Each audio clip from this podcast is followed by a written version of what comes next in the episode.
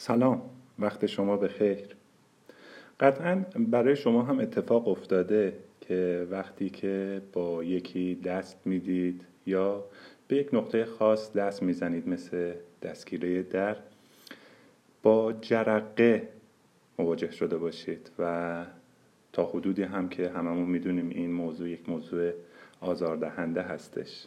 البته که بی ولی خب شکاور و آزاردهنده.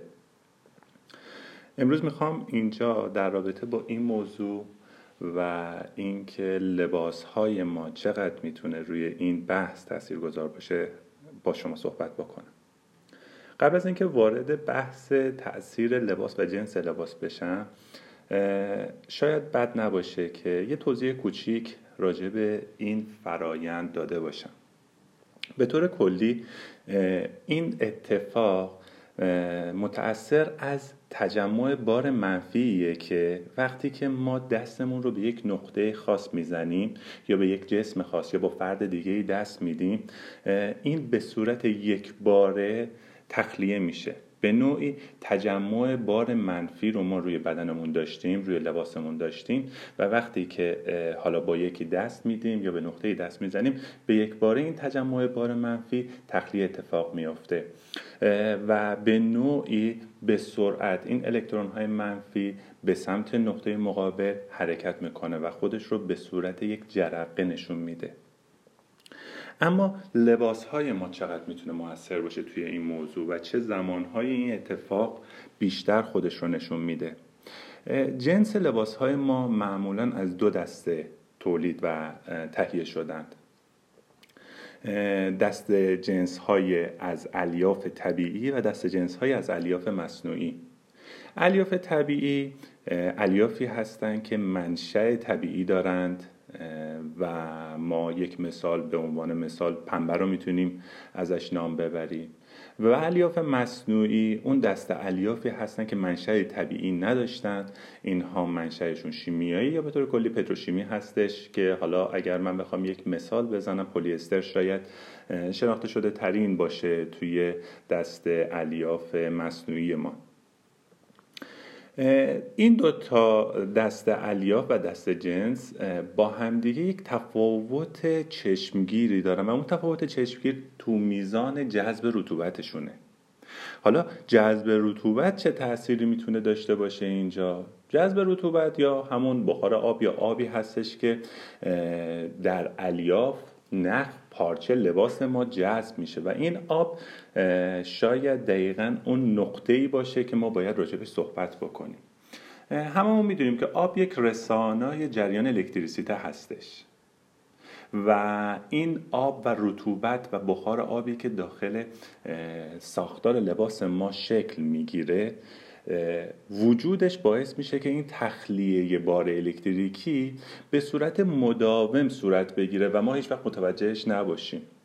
ولی در صورتی که ما این تخلیه رو نداشته باشیم به این شکل هستش که الیاف مصنوعی ما جذب رطوبت نداره.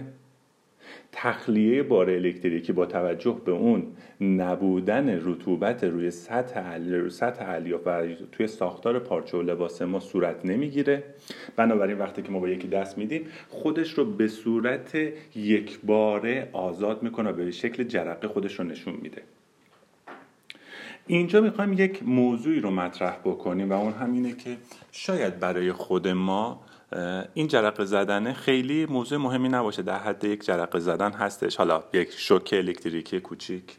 ولی این می‌تونه برای یک کارخونه یا یک کارگاه تولیدی می‌تونه خطرساز باشه و چه بسا می‌تونه خیلی اوقات باعث ایجاد آتش سوزی بشه که خب مشکلات بزرگی رو می‌تونه برای ما به وجود بیاره. این موضوع رو مطرح کردم تا به اینجا برسم که خیلی وقتها حتی توی این محیط ها افزایش میزان رطوبت می‌تونه به اون مجموعه تولید کننده و اون کارخونه کمک بکنه که اون میزان جرقه هم کاهش پیدا بکنه و اون بار الکتریکی به صورت حالا با گذر زمان تخلیه انجام بشه. با مطرح کردن این موضوع به بخشی می‌رسیم که بگیم که خب اوکی ما این مشکل رو داریم با این مشکل مواجه شدیم این تجربه رو داریم چطوری بتونیم از بین ببریمش؟ راه های مختلفی هستش. من در رابطه با حالا راههایی که ما تو خونه می‌تونیم ازش استفاده بکنیم اینجا قرار هستش که صحبت بکنم و حالا میشه گفتش که انواع روش هایی که به نوعی صنعتی هستند خب برای ما کاربردی نخواهد داشت.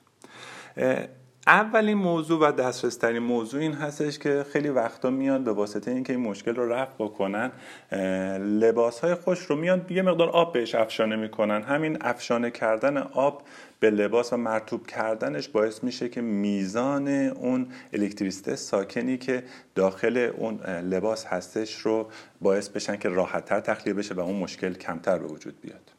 یه راهکار اساسی که این روزها همه ما باهاش آشنا هستیم هم استفاده از نرم کننده ها هستش که در جریان شستشو ما ازشون استفاده می‌کنیم. این نرم کننده ها البته یکی از حالا میشه گفتش که خوبی هاشون از بین بردن این تجمع بار الکتریکی روی لباس هستش. خب می‌دونیم که های دیگه ای رو هم می‌تونه برای ما داشته باشه که یکیش خوش اتو کردن لباسه. یا بوی خوشی که برای لباس ما به وجود میاره یا حتی مراقبت کردن از لباس ما در برابر چروک شدن هست. خود همین نرم کنها رو خیلی اوقات میشه با آب رقیقشون کردش و با افشانه کردن اونها روی لباس هم باعث بشیم که از تجمع بار الکتریکی جلوگیری بکنیم. اینها همشون مواردی هستش که ما می‌تونیم بهشون اشاره بکنیم. یک سوالی فقط اینجا مطرح میشه و اون هم در رابطه با لباس های پشمیه که خب لباس پشمی مگه پایه طبیعی نداره که ما جرقه رو روی لباس های پشمی رو هم می‌بینیم. اشاره به این موضوع هم شاید جالب باشه براتون. و اون اینه که معمولا ما لباس های پشمی رو تو زمستون استفاده می‌کنیم. و خب ماهیت استفاده از لباس های پشمی لباسی هستش و جنس منسوجی هستش که یک شاخص خشکی داره و خشک بودنش هستش که برای ما مطلوبیت به وجود میاره که ما اون حس خشکی و گرمی رو بتونیم ازش بگیریم. ابتدای مباحث ما اشاره کردیم که دلیل اصلی این اتفاق هم خشک بودن است و نبودن اون رطوبت روی سطح الیاف و در ساختار منسوج ما هستش. خب وقتی که این لباس ما خشک هستش ما مجددا پشم رو هم به عنوان لباس پشمیمون هم به عنوان یک فضایی خواهیم داشت که تجمع بار الکتریکی روش اتفاق میافته و ما اون رو به شکل جرقه می‌بینیم.